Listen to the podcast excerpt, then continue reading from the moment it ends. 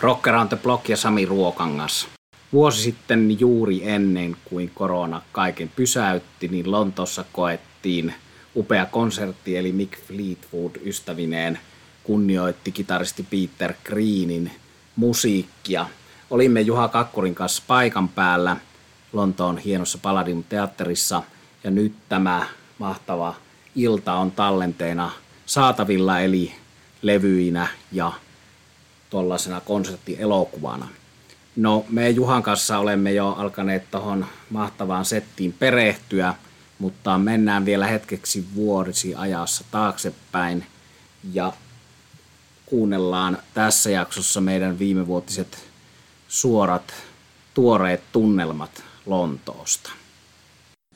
Rock Around the Block ja Sami Ruokangas Juha Kakkuri ja ollaan Lontoossa ja St. Sills hotellin huoneessa. Tossa pupit menee täällä niin aikaisin kiinni, että meidän piti tulla hotellihuoneeseen. Meillä on tämmöinen, miten se nyt sanoisi, Pint After the Gig spekulaatio. Ilta on nimittäin nähty aika kova kattaus. Big Fleetwoodin järjestämä ilta, hyvän tekeväisyysilta, jossa muisteltiin ja sanotaan näin, että annettiin kunnianosoitus Fleetwood Macille ja tietysti alkuaikoin Fleetwood Macin suurelle mestarille Peter Green. Ainutlaatuinen kokemus kyllä, että tässä on vähän niin kuin halolla päähän lyöty ja oli odotettavissa, että tämä on kova, mutta tuota, tämä kyllä ylitti minun odotukset reilusti. Joo, ja sitten se, että siis tässähän oli All-Star-kokoonpano, jotka saattaa olla niin kuin toimivia juttuja, mutta ne voi myös olla niin kuin periaatteessa, no hirveä on väärä sana, mutta ne voi olla myös niin kuin hyvin hengettömiä.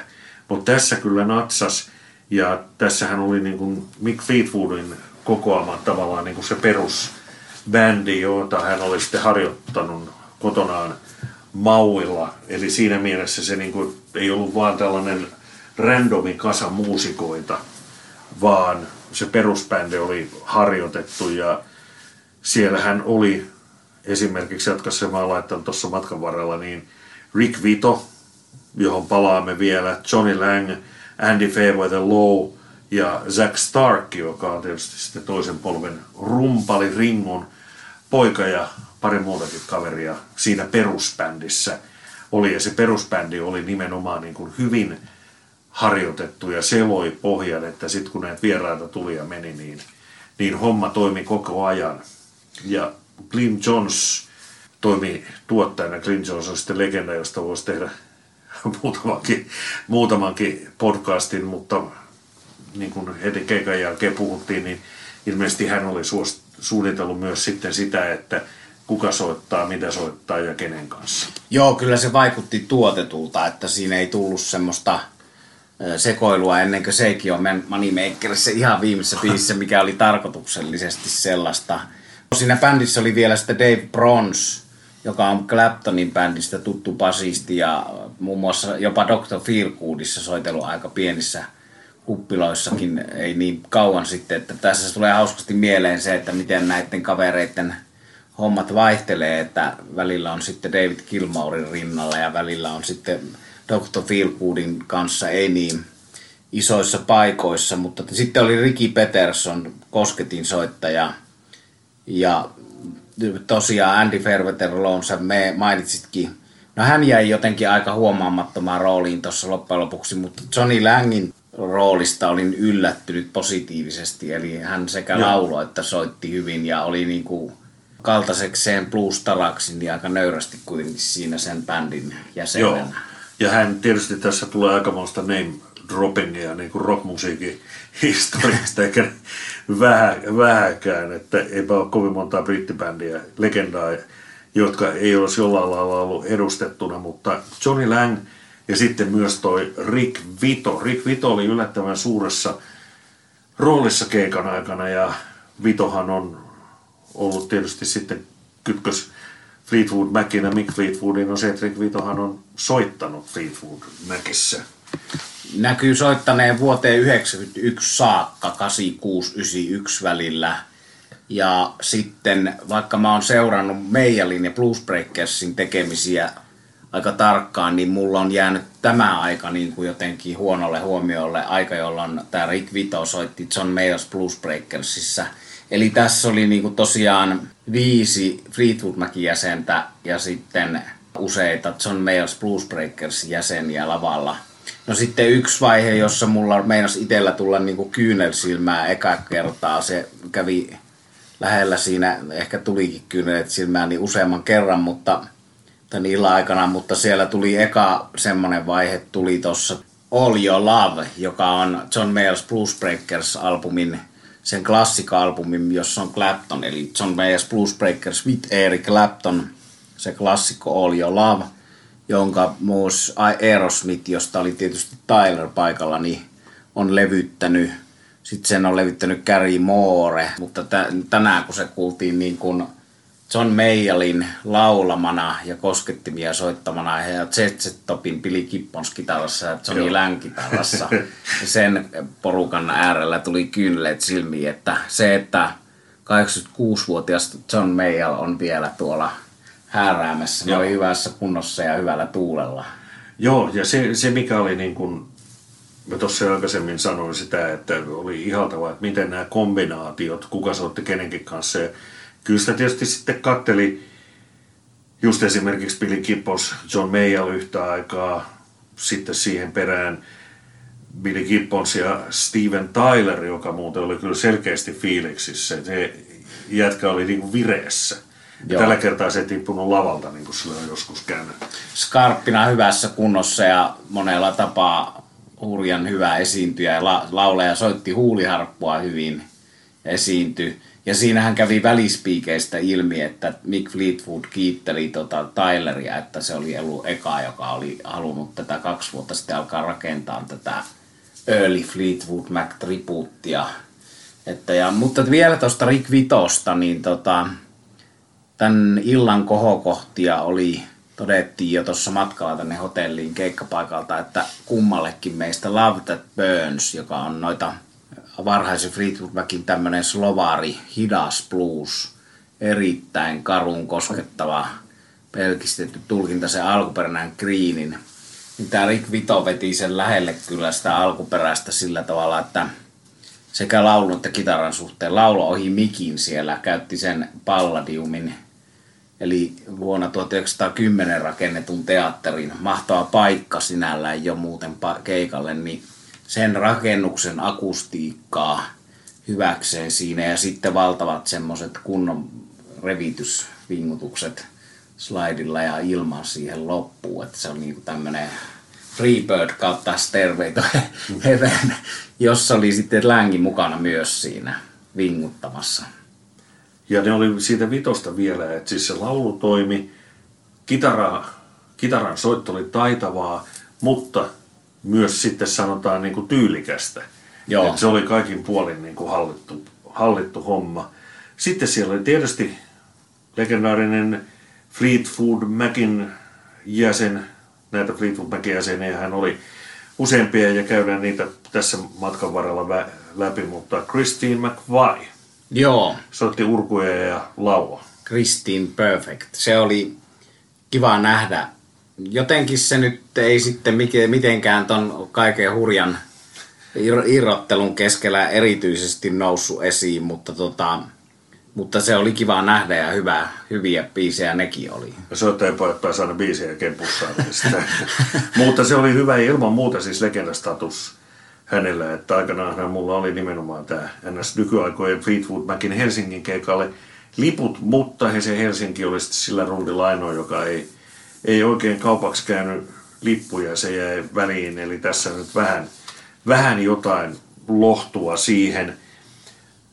Mulla on tässä tavallaan lunttilappu, tai ei nyt lunttilappu, mutta mä laitoin niin kuin vähän pointteja ja juttuja tuossa niin keikan aikana ylös ihan sen takia, että tämä onneksi varauduin muistiinpanoilla, koska siinä keikassa oli niin, kuin niin paljon kaikenlaista, jota, jota niin kuin vuosienkin jälkeen tulee sitten mieleen, että ai niin näin kävi, niin, niin tietysti se, että saadaan tässä, tässä käytyä läpi, ja täällä on muuten hauskoja, tutustu Rick Vitoon tarkemmin lukea Mutta sitten hei, semmoinen, joka, siis osa esiintyistähän tiedettiin jo etukäteen, ja niistä on aikaisemmissa podcasteissa puhuttu, mutta siellä oli sitten matkan varrella tullut vähän lisää väkeä ja yksi mielenkiintoinen noin monen muuhun verrattuna nuoremman polven muusikko Noel Gallagher. Yllättävää ei tuli heti mieleen bluesin äärellä, mutta hän tota, veti tämmöistä akustista, puoliakustista, ehkä enemmän kokonaan akustista osuutta, jossa oli lavalla sitten myös koko ajan tietysti tämä Vito ja Johnny Lang Mick Ja- Fleetwood. Mick Fleetwood soitteli jaloillaan semmoista käsi, käsillä ja jaloilla tämmöistä ei normaalia rumpusettia, vaan perkussioita. Mutta joo, Noel Gallagher veti hyvin. Se oli Joo. todella hyvä. Ja, Ja- ja sinne ja- oli näitä tota, akustisia, Peter Greenin akustisia blues-biisejä.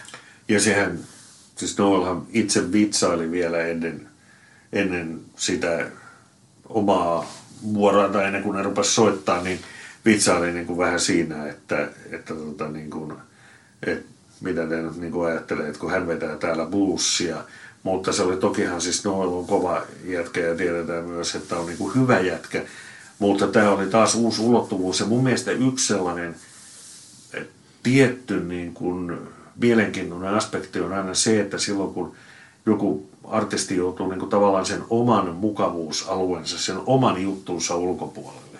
Ja tämähän oli sellaista, jota, jota ei ihan suoraan tollasta ollut kuitenkaan Noel Gallagherilta kuultu ja oli kyllä hieno nähdä hänetkin siellä. Joo, ja se on ehkä esimerkki myös sitten siitä, että miten tämä Fleetwood Mac jo Peter Greenin aikana ylitti niin kuin sen, että se ei ollut pelkkää perus bluesia, vaan siellä siitä tuli semmoista bluesrockia ja Greenin itsensä kuulosta musiikkia, joka oli tietysti jossain mielessä semmoista esi, hiukan psykedeellistä ja esi hard rockia, jota se sitten teki siitä, että tuossa kuultiin illan aikana sekä perusbluesia että aika lailla kaukana siitä olevaa jytäämistä ja kitara solo ilottelua. Ehkä se tuosta Kristin McViestä vielä se, että ehkä se oli sen takia pikkusen pettymys mulle, kun hän pysytteli niin perusbluesissa niissä biiseissä, että sitten hän olisi voinut tuota, mennä siihen enemmän sinne AOR-suuntaan tai Niin. jotain, mutta vaikea nyt vielä, vielä sitä muotoilla, miksi mä olin hiukan pettynyt, mutta, mutta joo, siis hyvä sekin oli, mutta te, eikä pidä unohtaa tuota Billy Gibbonsia, mikä häiri Joo. siinä, että onhan se on aika, aika paljonkin aika erikoista nähdä hänet niin kuin jatkuvasti lavalla ja siinä isännöimässä ja soittelemassa muiden taustalla ja hieno, hieno mies kerta kaikkiaan. Ja oli myös tyylikkäästi niin kuin rooli, rooli, että antoi muiden loistaa. Joo, ei mitään, että piti aika lyhyinä omat osuutensa, mutta hieno mies. Sitten tulee näiden muistiinpanojen ensimmäinen isompi huutomerkki. Myös herra, jonka osallistumisesta keikkaan saimme vasta tänään tietää. Ja jos tässä nyt on ollut aika kovaa settiä tähän asti, niin mitäs? Pete Townsend, The Who. Joo, se oli parasta antia, yksi niistä välispiikki. parhaista an, anneista. Joo, siis hän vähätteli siinä, että ei hän tuntenut kunnolla Greenia ja hän näki sen jossain, asuvat samassa kaupungissa kävelemässä, pitkät kynnet oli Greenillä ja ei se ollut oikein kunnossa ja sitten hän on yrittänyt tehdä musaa yhdessä, Sekä mutta siitäkään ei mitään oikein Eikä tullut. sitten, eikä sitten esittänyt Peter Greenin biisiä. Mutta sehän selitti, että ei Niin. tällä ole sen Niin. jo, kunnolla mitään tekemistä. Mutta tuo sen Peter Greenin kanssa, siinä tuli hienosti, kuitenkin The Who niin. tuli siitä. Hän teki kaikki tuulimyllyt ja hyppiä Joo. oli, oli onnessaan siellä lavalla. Että upea. Ja se, että sama kuin ton ää, Noel Gallagherin kanssa mä olin yllättynyt siitä, että kun ei ole varsinaisesti mitään laulajia, heillä on ollut bändissä laulajat.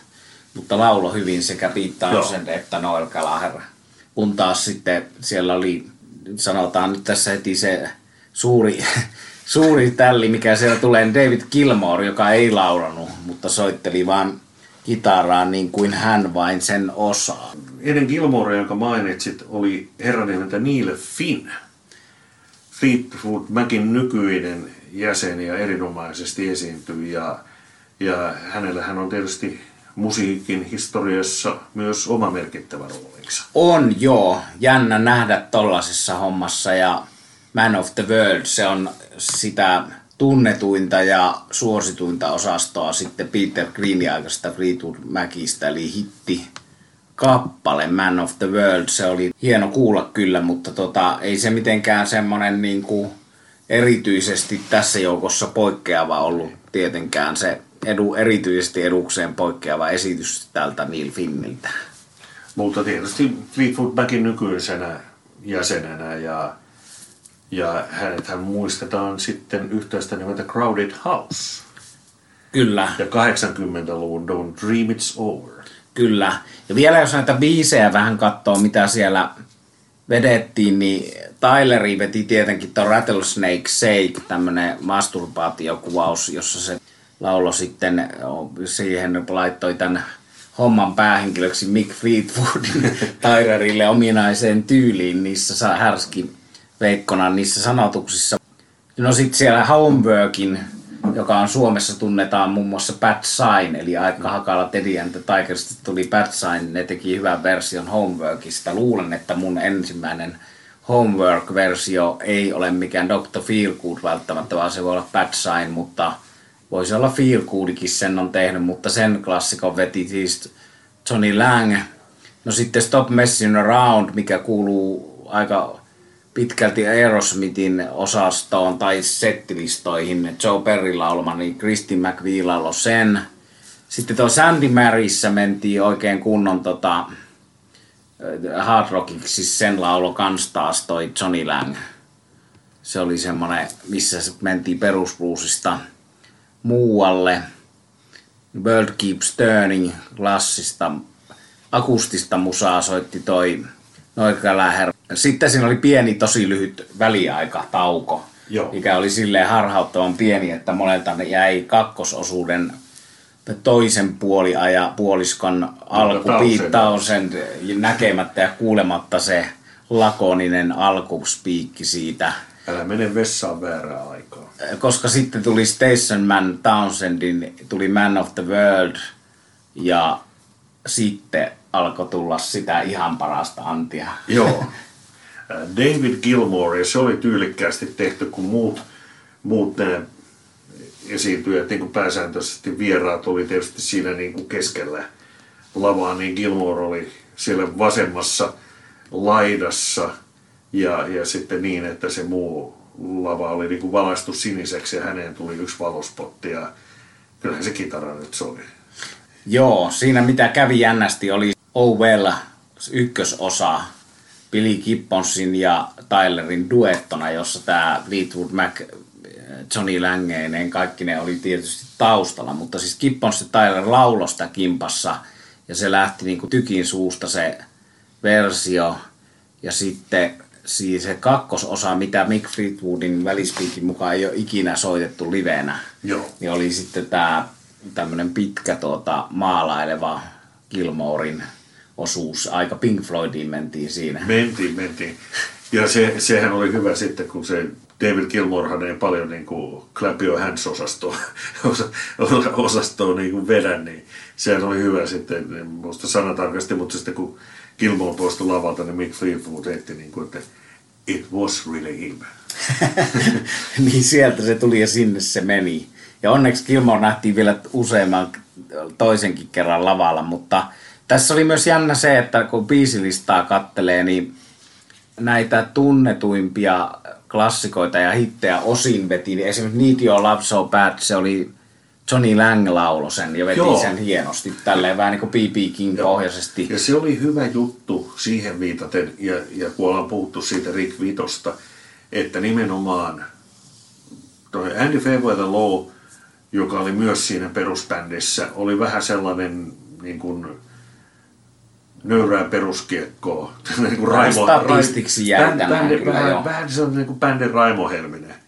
Että kyllä. hoiti oman osuutensa, mutta se oli mun mielestä hienoa, että nimenomaan just tämä Rick Vito ja sitten Johnny Lang niin pääsivät esille. Ja kun kuitenkin ajatellaan, että toi, olihan toi, toi soittajakartti ihan levoton, koska tämä tippuu vielä muutamia nimiä. Ja sellainen hauska, me ei oltu vierekkäisillä paikoilla, me kumpikin varattiin omilla läppäreillä me aikanaan niin kuin, otimme haltuun ensimmäiset liput, jotka saimme. Mutta pari viestiä lähetettiin, niin sitten tulta tuli vaan niin kuin, kun siellä me oltiin siinä niin kuin ensimmäisellä parveketasolla ja sitten siellä oli pä, niin kuin toisessa päässä oli aitioita, niin lähetit sitten tekstiviestillä vahvistuksen, että John Bon Jovihan se siellä katseli keikkaa.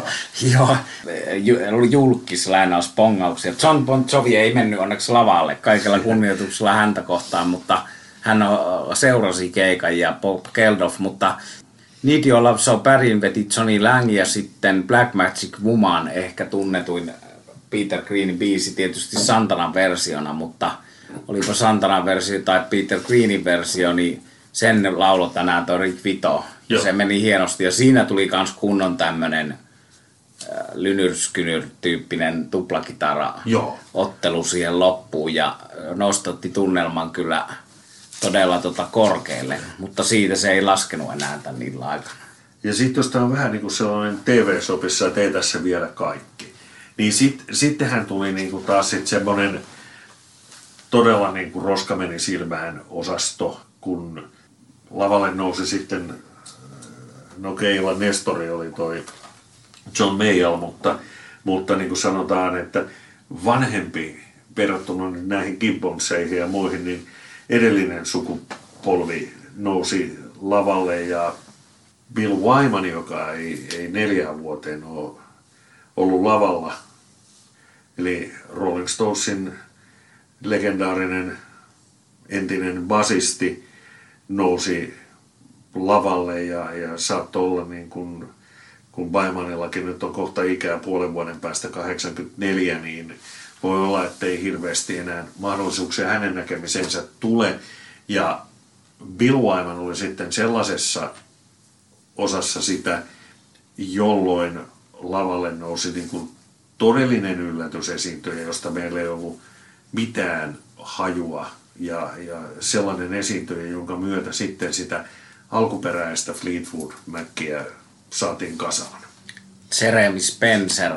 En olisi ikinä kuuna päivänä kuvitellut näkeväni Jeremy Spenceria livenä, että on, on teinipoikana kuunnellut ja häntähän ei niillä osalla alkuperäisistä early Fleetwood Mac-levyistä erota niin kuin Elmore Jamesista – että oli, oli Elmore James imitaattorina. Hän osasi Elvistä imitoida kanssa, että Fleetwood Macillä oli alkuvaiheessa tämmöinen huumori puoli, että siellä oli Elvis-imitaatiota ja Elmore James-imitaatiota, mutta oli yllätykseksi ilmeisesti Mick Fleetwoodillekin niin ilmestynyt tavalla tai toisella Jeremy Spencer, ja se oli se suurin yllätys, että hän oli niin hyvässä soittaja laulukunnossa, varsinkin laulukunnossa. Kyllä. Ja eikö se mitä siitä oli 50 vuotta, kun oli viimeksi Mick, Fleetwoodin kanssa soittanut. Kyllä. Eli nyt tuli, ja jos mä nyt tästä lonkalta oikein nyt tässä niin kuin Pint After Gig-osiossa muistan, niin mulla on sellainen käsitys, että Jeremy Spencer asuisi Saksassa.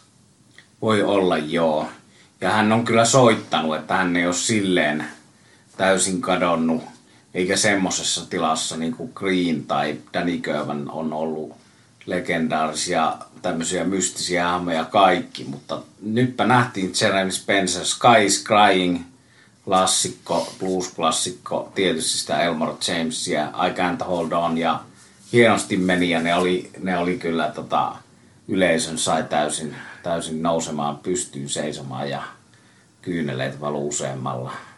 Ja siinähän oli myös sitten se Bill Wyman osio, niin siinähän Mick Fleetwood – nosti esille sitä, että kuinka hänellä on nyt rumpali, rumpalina niin kuin kunnia soittaa niin kuin Bill Wymanin kanssa ja siitä, siitä sitten tuli aika hyvä rytmiryhmä, että se oli kyllä niin kuin hyvä meininki, että Wyman, jos et onko se sen pika-analyysin sanoisi, niin tietty niin kuin, mä näkisin jonkun näköisiä yhtäläisyyksiä niin kuin Ringoon.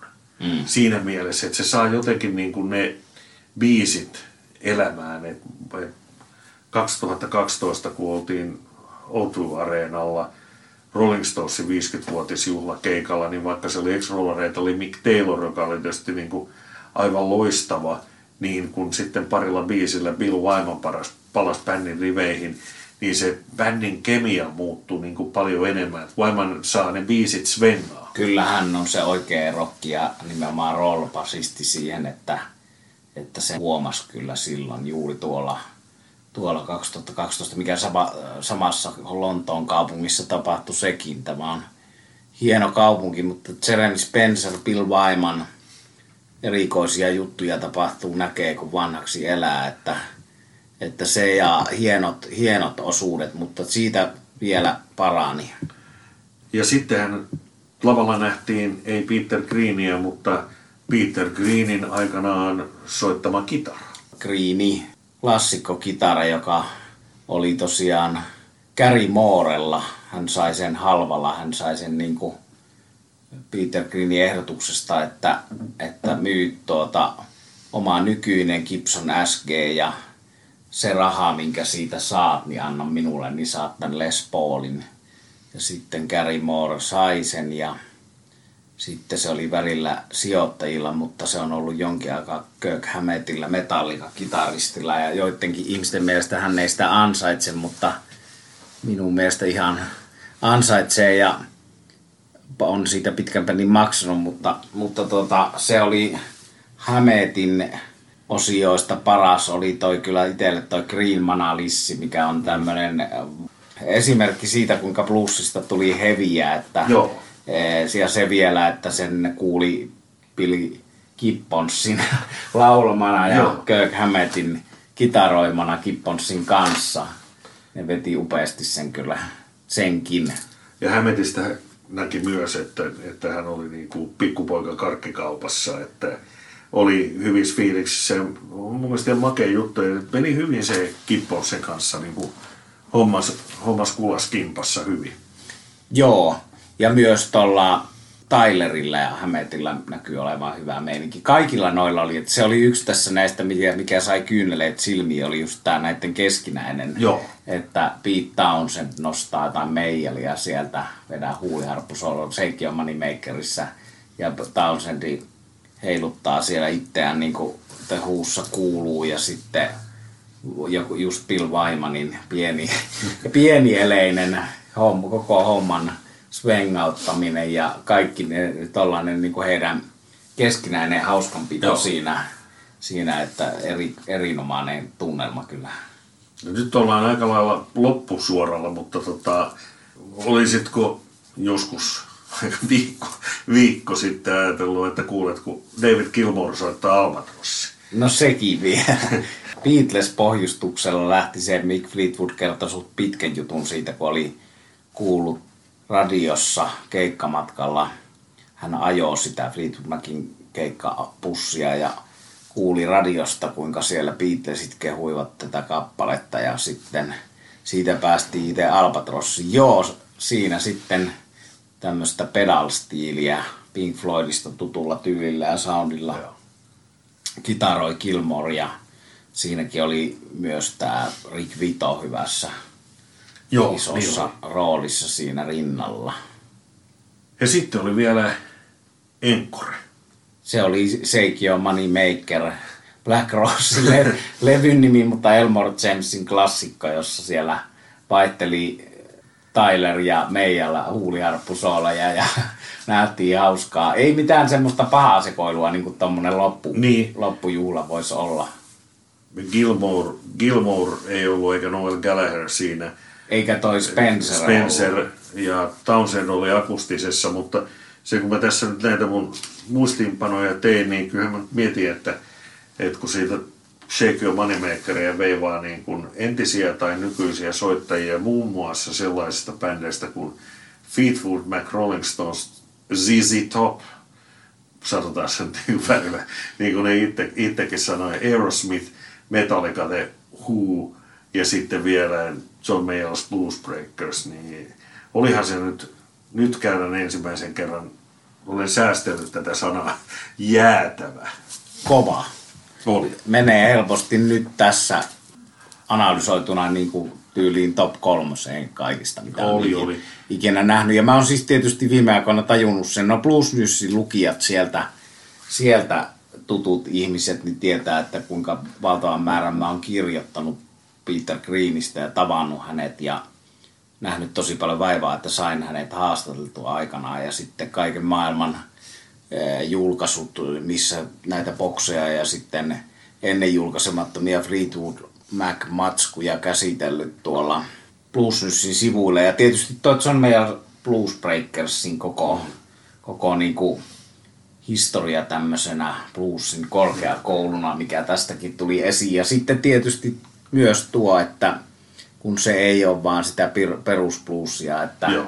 ei jääty vaan matkimaan Elmore Jamesia, vaan siinä kehiteltiin psykedeliaa ja mitä musiikkia se Albatros on. Joo. Se on semmoista surfi, englanti, niin. lokkimusaa, mutta, mutta siis hienoa kitara-instrumentaalimusiikkia. Niin kuin tätä kuultiin paljon tänään, että myös tuo Owellin loppuosuus, mikä nyt oli aika lailla ennen julkaisematon Pink Floydin biisi, mutta niin. sehän on siis Ovel Part 2, mitä liveenä kuulemma ei ole ikinä esitty, mutta Joo. siis se on tuollaista tota, hienoa kitara-instrumentaalia, missä mennään niin kuin jonnekin Broken ja Jatsin rajamaasta.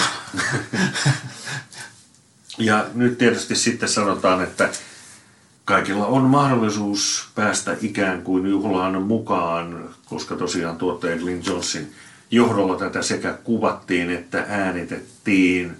Eli syitä levy- ja videon Blu-ray YMS ostoksiin vielä, vielä tulee, että onneksi tämä julkaistaan, että se oli kuitenkin, mitä sinne meni, 2000 suunnilleen. Joo, luojan kiitos, että julkaistaan. Siitä on tulossa siis tupla CD, vinyyliä, Blu-rayta, DVDtä ja ei pelkästään toi konsertti, vaan siitä on tulossa dokumenttielokuva.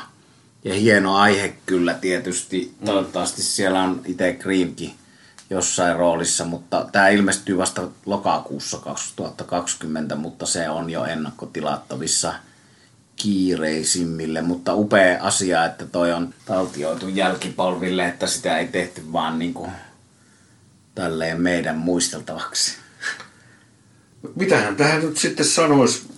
Siis tavallaan koko hommahan voisi niin kiteyttää, että olen, olen sanaton. Eli eiköhän me nyt kiitetä kuuntelusta ja käydään nyt tsekkaa vielä, että jos joku pubi olisi auki.